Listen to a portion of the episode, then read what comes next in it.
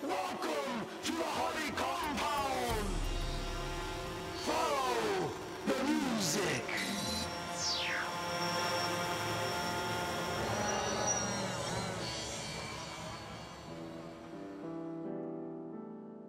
Hey, everybody, it's Nick. Uh, we have a surprise, surprise uh, bonus, not emergency. I, it, maybe th- this actually might be an emergency, but considering it happened last week, I wouldn't necessarily call it an emergency. This is How Wrestling Explains the World. I am Nick Bond. That is David Gibb. Hello. And we are here to talk about Ultimate Deletion, which uh, we were just talking about off mic. Um, or off air, I guess. It was really good. like to begin, it was I really enjoyed it unironically. I think you felt the same way. Yeah, I definitely enjoyed it a great deal too. I mean, something uh, really fun, really different, maybe like not in line with what I necessarily think wrestling should be by default, um, but definitely something that's, you know, uh, much needed occasionally. Yeah, I don't think wrestling should become this, but like it's now like a casket match in the sense that people can be written off the show and like repackaged in a way that like makes sense in the context of wrestling and isn't just like a loser leaves town match, which is just stupid. Oh, that's a great analogy. I think this is kind of the 2018 version of The Undertaker's magic. Like they're not portraying, you know, actual magic, but this is sort of like the the modern equivalent of that uh, reality bending latitude, you know, that you can give the writers now, as you can say, well, this is an opportunity to change everything because it exists in kind of an alternate reality. Yeah, like we aren't. I don't think this is the most important thing that's ever happened in wrestling.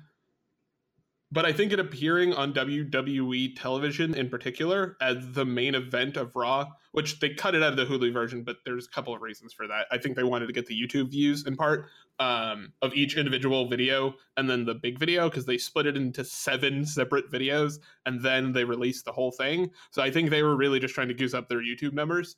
Um, which is which is practically brutal for people like me who don't watch Raw and SmackDown in real time and rely on that Hulu uh, edit to kind of keep us, uh, you know, abreast of what's going on on the main show. So I was really really disappointed when I uh, went to watch the show on Hulu and, and fast forwarded. You know, I'm getting to the end, getting to the end of the main event, getting to the end of the tag match, and I'm like, there's not a lot of time left on this counter. What the hell's going on?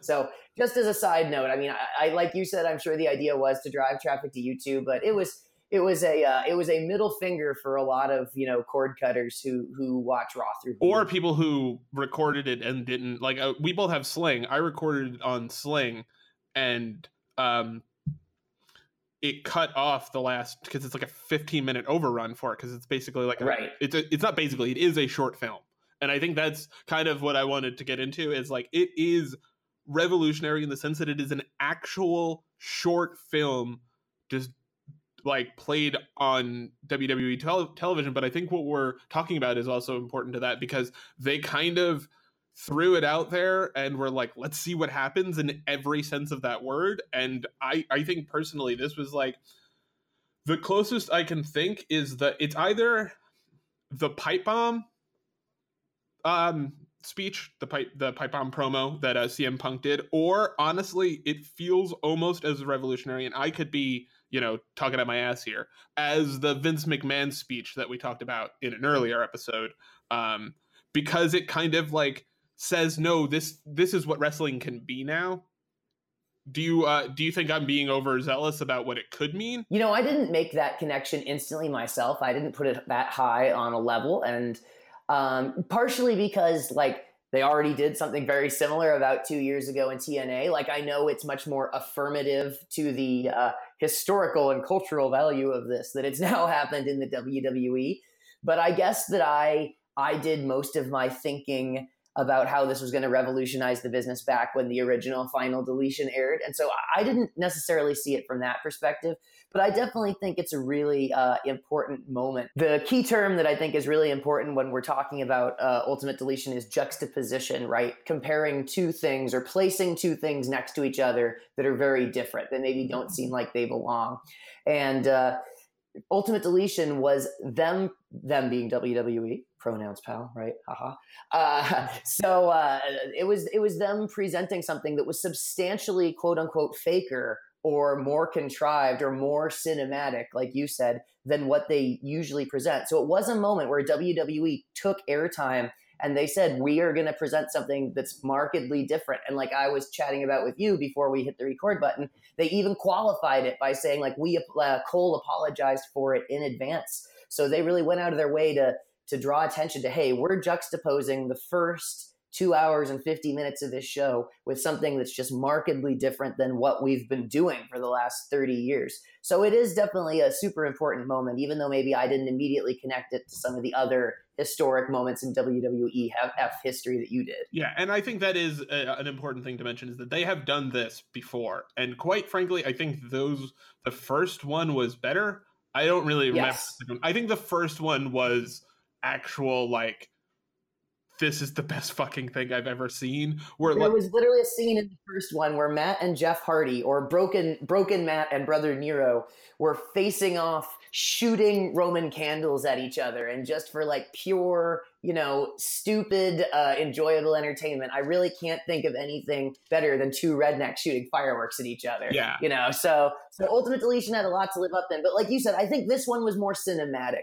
This one was um, tight, more, structured a lot more tightly, and was was doing a lot more consciously than the first one, which was maybe more revolutionary. But I think they were, you know, they were just presenting the world for the first time, which is inherently more shocking and more impactful. But this time, I think they were revisiting the world in a much uh, more thoughtful way, or for a different angle that we often see in the really good sequels across any genre. Yeah, and I, I, think yeah, I think it was an exceptional sequel. I just think that the first one was so revolutionary that it's kind of like uh you can't really like the first one if you have a chance go back and watch final deletion it is as uh, Mark Normandin, my former co-host on Rudo Radio, put it after when we talked about it the first time, was uh, the wrestling was terrible, but the wrestling was great. It is like this beautiful idea of what professional wrestling can be. And what I really like um, about it is they are actively incorporating cinematic concepts, like the language of cinema, more or less, into the language of professional wrestling.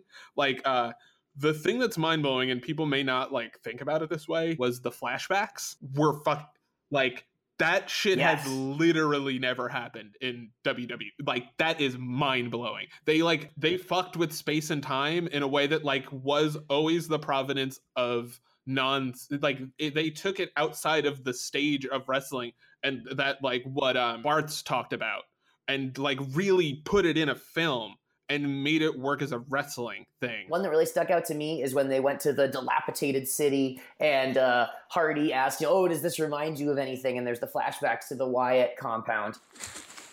Bray Wyatt, does this remind you of anything?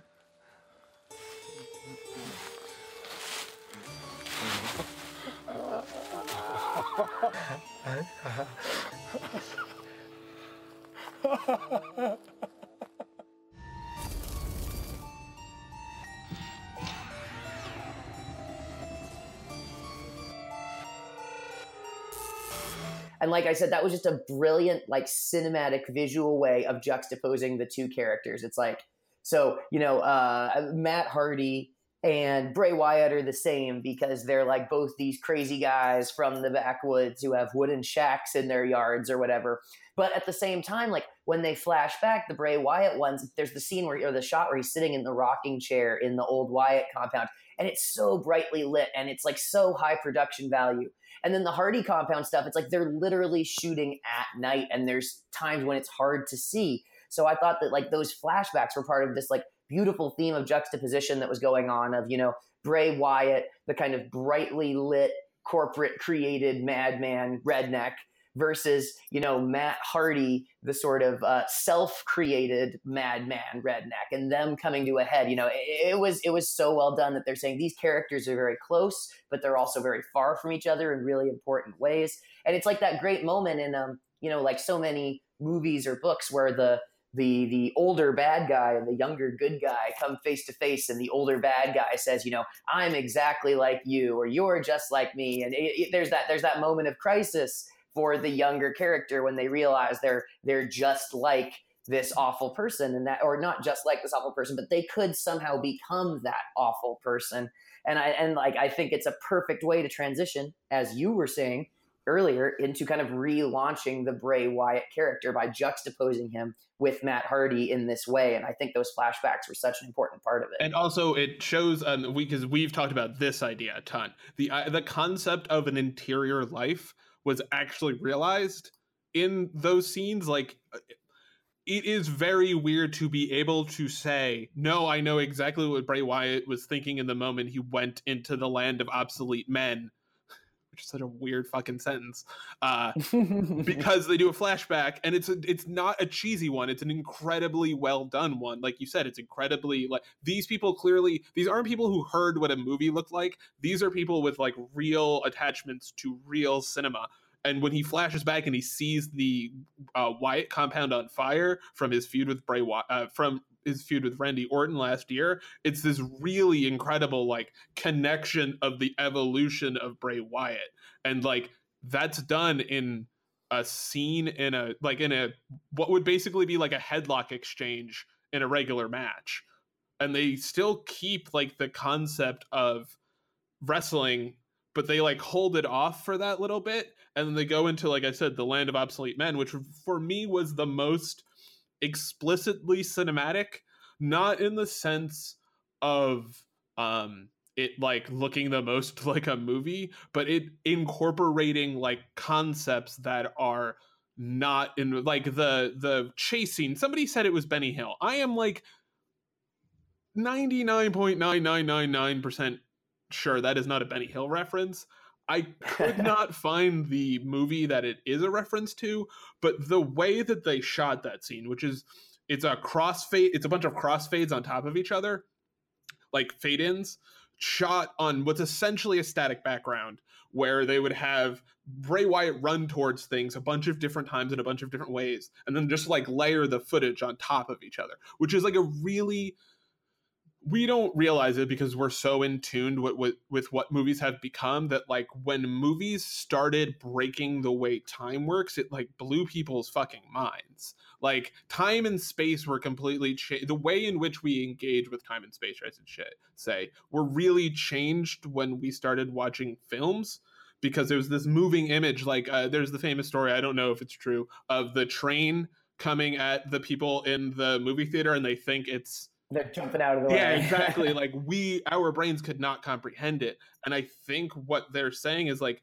they were literally making like an allusion to like these are the beginnings of what you will be seeing, and we're showing you one of the. Because I'm pretty sure it's a trip to the moon, but I couldn't find the scene. But yeah. Oh yeah, it's a voyage dans le lune. Yeah, yeah, it's a uh, it's a movie from like 1902. It's famous for being uh the the the shot of the tin can in the eye of the moon and also it's the basis for the tonight tonight video by the smashing pumpkin mm-hmm. um, but yeah that is like to me when they were like no we are actually trying to like give you something that would be impossible with wrestling, which is like literally Bray Wyatt being in a bunch of different places at once. Absolutely. And in that field of obsolete men scene, there was so much complex stuff going on because the tombstones that he was dashing out from behind, like like the uh, like the Moon Men in Voyage de la Lune or Dans la Lune, uh, it, those tombstones are shaped like the old Hardy symbols, like the necklaces they sold back during the Attitude Era. It's you know the, the Hardy Boys symbol, the Matt symbol, the Jeff symbol, and I just thought that was so brilliant. It's like this graveyard of obsolete men and it's like and the obsolete men that are buried there are the hardy boys former selves. And this idea of like you know that, that, that they in the past had been someone different and now they are different characters. It was just like so brilliantly done and i thought that was such a great piece of visual storytelling that the the tombstones he was hiding behind were the symbols that they had used earlier in their careers as like their brands.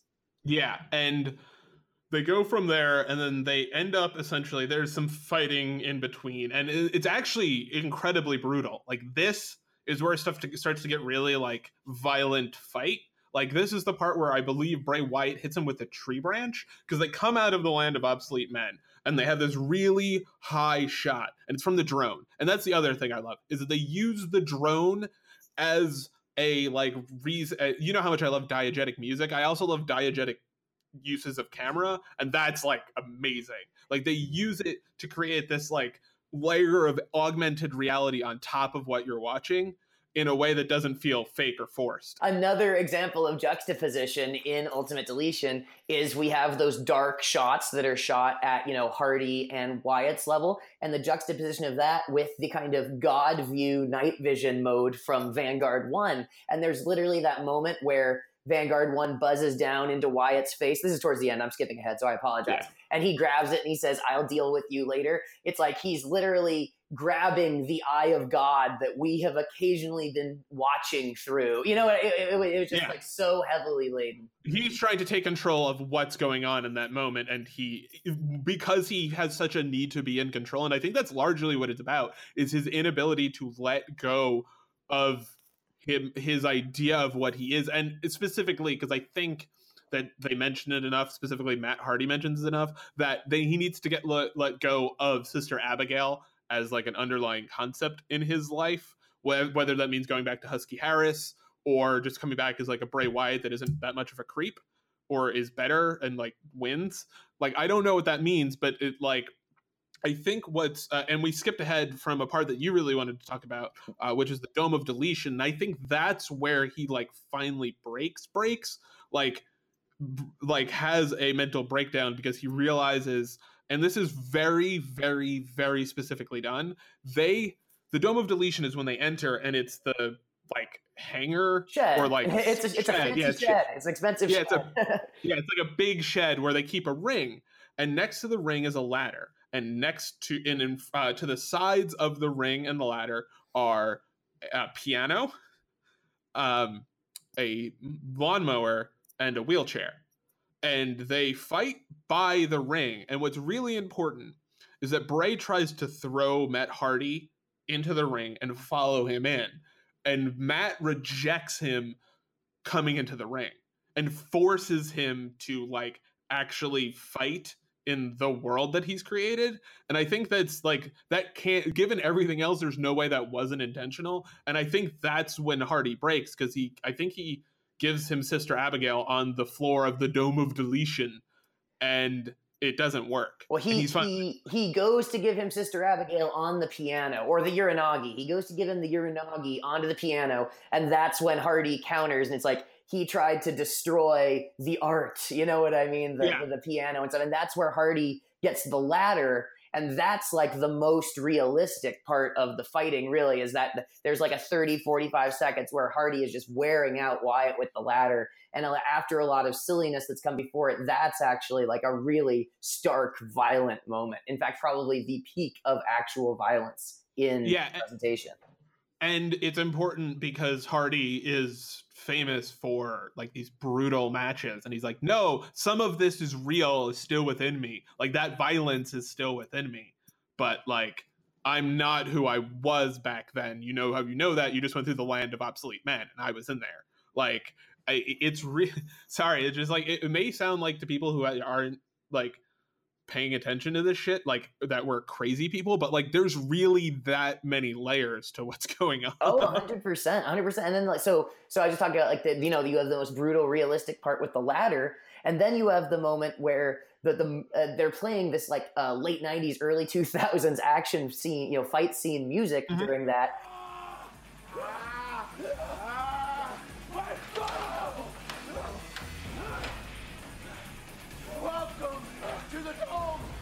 Of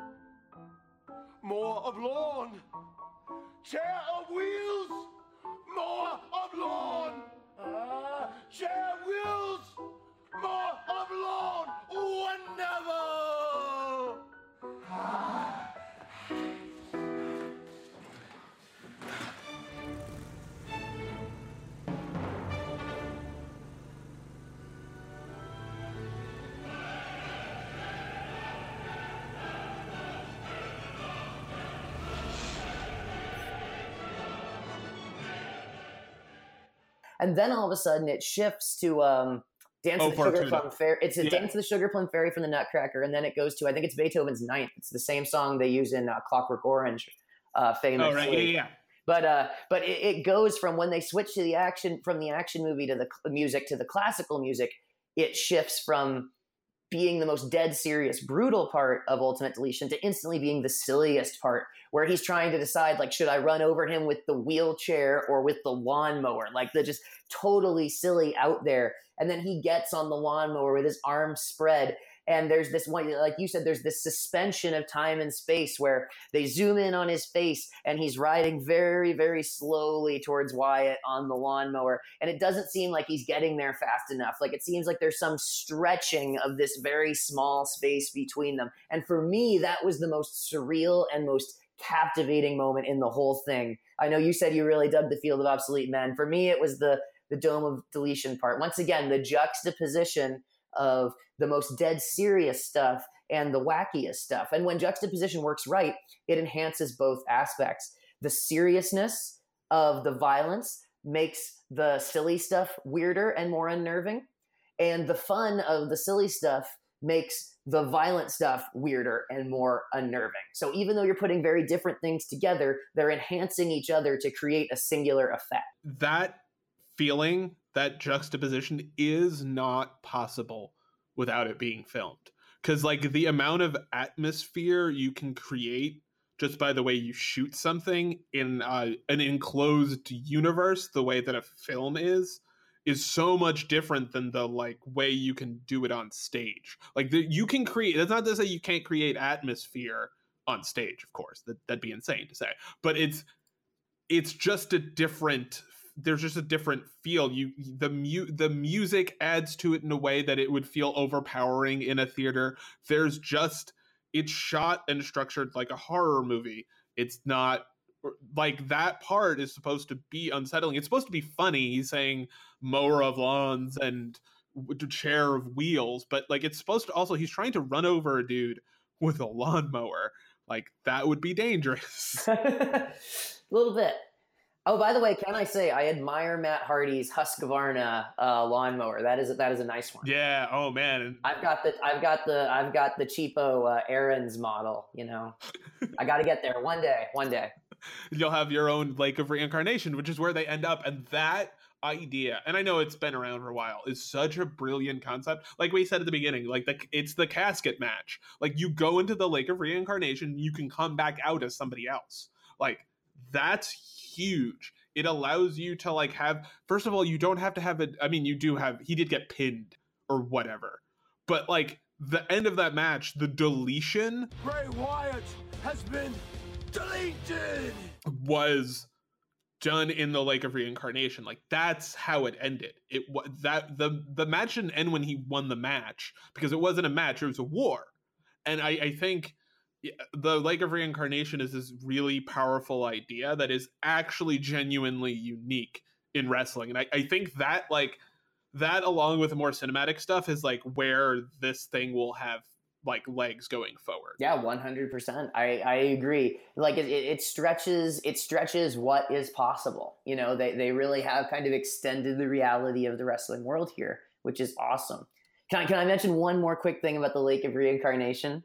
oh absolutely it kind of struck me seasonally uh, the ending uh, when he asks uh, Senor Benjamin to to get the body out of the lake, and uh, he Senor Benjamin says, you know, oh, Bray Wyatt's not here.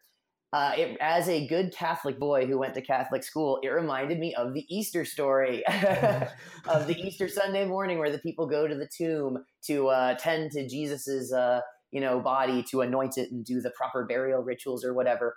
And like there's the they, they supposedly see this angel who says oh he's not here. And so i just thought you know in a week or this aired two weeks before easter i thought it was just it was just too good to get a little bit of topical seasonal uh, religious illusion in there. It really oh yeah. tied the whole thing together for me. Yeah this was um it was just really well done overall like i am excited for this going forward but i am just excited that we got to spend basically like 20 minutes talking about a wrestling match and it was like about the cinematography like that's really what's exciting for me is like you said i don't want every match to be this i don't want lucha underground to turn into ultimate deletion all of the time right? But i like the idea that stuff like this is going to be done not is possible but is going to be done going forward. And what that means like i'm not going to like ask you to say what you think is going to happen in 10 years but like is this like are we making t- do you think we're making too big a deal about this if we're just excited nerd boys? Or does this like did this actually feel like a real sea change to you? To me this felt like something very very different um, and when I look at this, and when I look at the one they they did in TNA, what I really see is that to me this lives in Matt Hardy, and maybe to some lesser extent Jeremy Borash.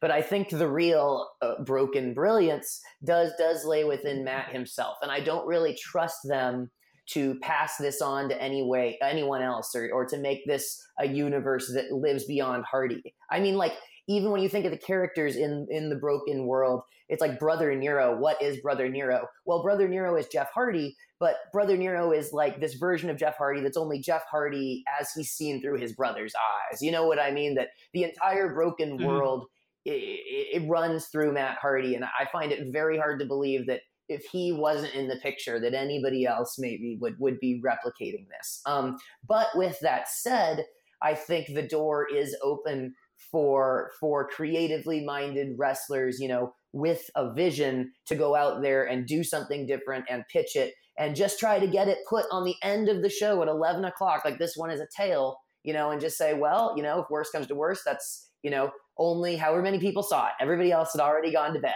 you know? So yeah no i and, that's yeah i was gonna say i wasn't I, I, agree with you that i think that like i don't want the broken universe to exist outside of matt hardy but i'm really excited um, long term for what this means for the creativity of wrestling, not even for guys that are in the industry now, but like the people who saw this and wanted to get into wrestling because of it. And the way that like they saw Matt and Jeff Hardy be backyard wrestlers and wanted to get into it. So I and then I think we can end on this question is like is Matt Hardy and and Jeremy Borash are they actual like geniuses? That's a word that I have like real trouble with on every level. so I don't know. I, I, I, think it's easier to call someone a genius once there's more context for their time and their accomplishments and and all that. But uh, I think that they have done something that no one had previously did. I mean, they broke real new ground. They tried things that no one else had dared to try or that everybody else had assumed was stupid and doomed to fail and uh, they really threw it in everybody's face and turned it into real success. I mean, Matt turned it into a return run to the WWE, if nothing else, you know? So, I mean, it's a real testament. They're savvy guys. Borash has been around the business, you know, forever, his whole adult life, even before then. And uh, he's he's definitely a really smart guy who knows what he's doing. And, you know, Hardy, someone once again been in the business since he was a teenager, much like Borash. And all, both of them are people though who have very varied interests outside wrestling and are bringing a really different perspective that wasn't making it to TV before. So, so I'm hesitant to call them geniuses, is what I'm hemming and hawing about here. But uh, I think they're both really smart guys, and they made something really good. okay, no, yeah, and I think that's fair because I think it's it's dangerous to call anybody that comes out with something new and interesting a genius, and I, I, that's kind of what I was is like. I think this has real potential to be like a transformative thing for Hardy's legacy more so than the history of wrestling. But I think the legacy of Matt Hardy now is like forever cemented as like a genuinely important innovator on a next level than most other performers. Like yeah. not just this, but like tables and ladders and chairs and stuff like that. He really has time and time and time and time and time again. He's been in the wrestling business since he was like 14. Uh, completely changed himself and like and his brother has helped but I, I think if you look at matt hardy i think we're gonna look back at him as one of the like the great creative forces in the history of wrestling. Yeah, I think that Matt Hardy is officially Brian Pillman if Brian Pillman hadn't died. You know, he yes. had he had his big. Oh medical, yeah, that's perfect. He had his big medical issue uh, and his addiction issues, but he came through it and he found a way to turn himself from a great in-ring worker to a great character and really extend his career and elevate himself. I mean, you know, broken Matt Hardy in spite of his, you know, uh, like limitations that he can't do the same stuff in the ring that he once did, he is much more main event and much bigger than Matt Hardy of the Hardy Boys with a Z uh, ever was. And, I, you know, he really made that transition that Brian Pillman never did or, or, or you know, didn't really get the, the chance to complete. I had not thought about that, but this is the thing that's most similar that feels the most real, fake, fake, real to me is the Pillman's got a gun thing. So, like, th- that actually, like, mm. really works as, like, he was a player, he was a performer pretending to have a psychotic break. And that was the character and this is basically the same thing but like they went in a the complete opposite directions. Like one went super real and the other one went like super constructed. Yeah. Well i think this was a, a great uh bonus emergency extra eh, fun episode. I i don't know what to call it but what we're definitely gonna um do more like these because uh we're probably gonna have gaps between episodes. Uh we will be coming back next week with our episode on disappointment because uh disappointingly enough, I'm not good with a calendar, and I was planning on doing it this week, but then realized WrestleMania was next week, and that just makes more sense. So uh, it's partially why we did this mini episode, but I think we're definitely going to do this again because I don't want to do an hour and 20 minute episode every week, but I'd no. be fine doing a 25 minute episode about something cool that happened. So uh, we definitely might do this again. Um, and can I? Uh, oh, go ahead. Can I jump in here? Can I jump in here with a uh, a quick mini roundup on podcast? Oh yeah, for sure. Heck yeah! I figured uh, since we have a mini sode, I did a mini roundup here. I have two recommendations, but it's really one real recommendation and a shameless plug. Uh, the real recommendation is for the uh, March 27th episode of Killing the Town, uh, which features a really awesome interview between uh, Don Callis, Cyrus, and uh, Jimmy Jacobs, formerly you know a ROH wrestler and WWE creative writer, now working with uh, Impact. It's a really great uh, conversation from top to bottom. But the part I really recommend zeroing in on is from the 38 minute five second mark through the 41 45 mark. Uh, during that part, uh, Jimmy Jacobs talks about being what he calls a program wrestler, uh, by which he means someone who his career is more about the storylines than the matches. And it's just like a really, really interesting discussion about being a quote unquote program wrestler and what the advantages and challenges of that are versus being someone who's a really great athlete. So check out that most recent episode of Killing the Town. Really just like one of the best wrestling podcasts out there. More people should be listening to it. Um, and my second recommendation or shameless plug is uh, for myself. Uh, I did an appearance on another podcast, uh, Corrigan's Corner, with John Corrigan, the uh, editor in chief over at the Wrestling Estate. Uh, that's available through the Team Left Jab Boxing Radio Network. So uh, on your podcast app, you can check out Team Left Jab Boxing Radio. Uh, but we talk WWE Hall of Fame. Uh, we talk a little bit about the current crop, but we mostly just talk about the Hall of Fame in general. We talk about, you know, who really belongs in there strong, who's in there that shouldn't be, who isn't in there that should be and uh, kind of who's on the fence one way or the other. So, a pretty uh, complete conversation about the Hall of Fame. Definitely check me out on Corrigan's Corner uh, through uh, Team Left Jab Boxing Radio. The Great War is over! Delete! Delete! Delete! Delete! Delete! Delete! Delete!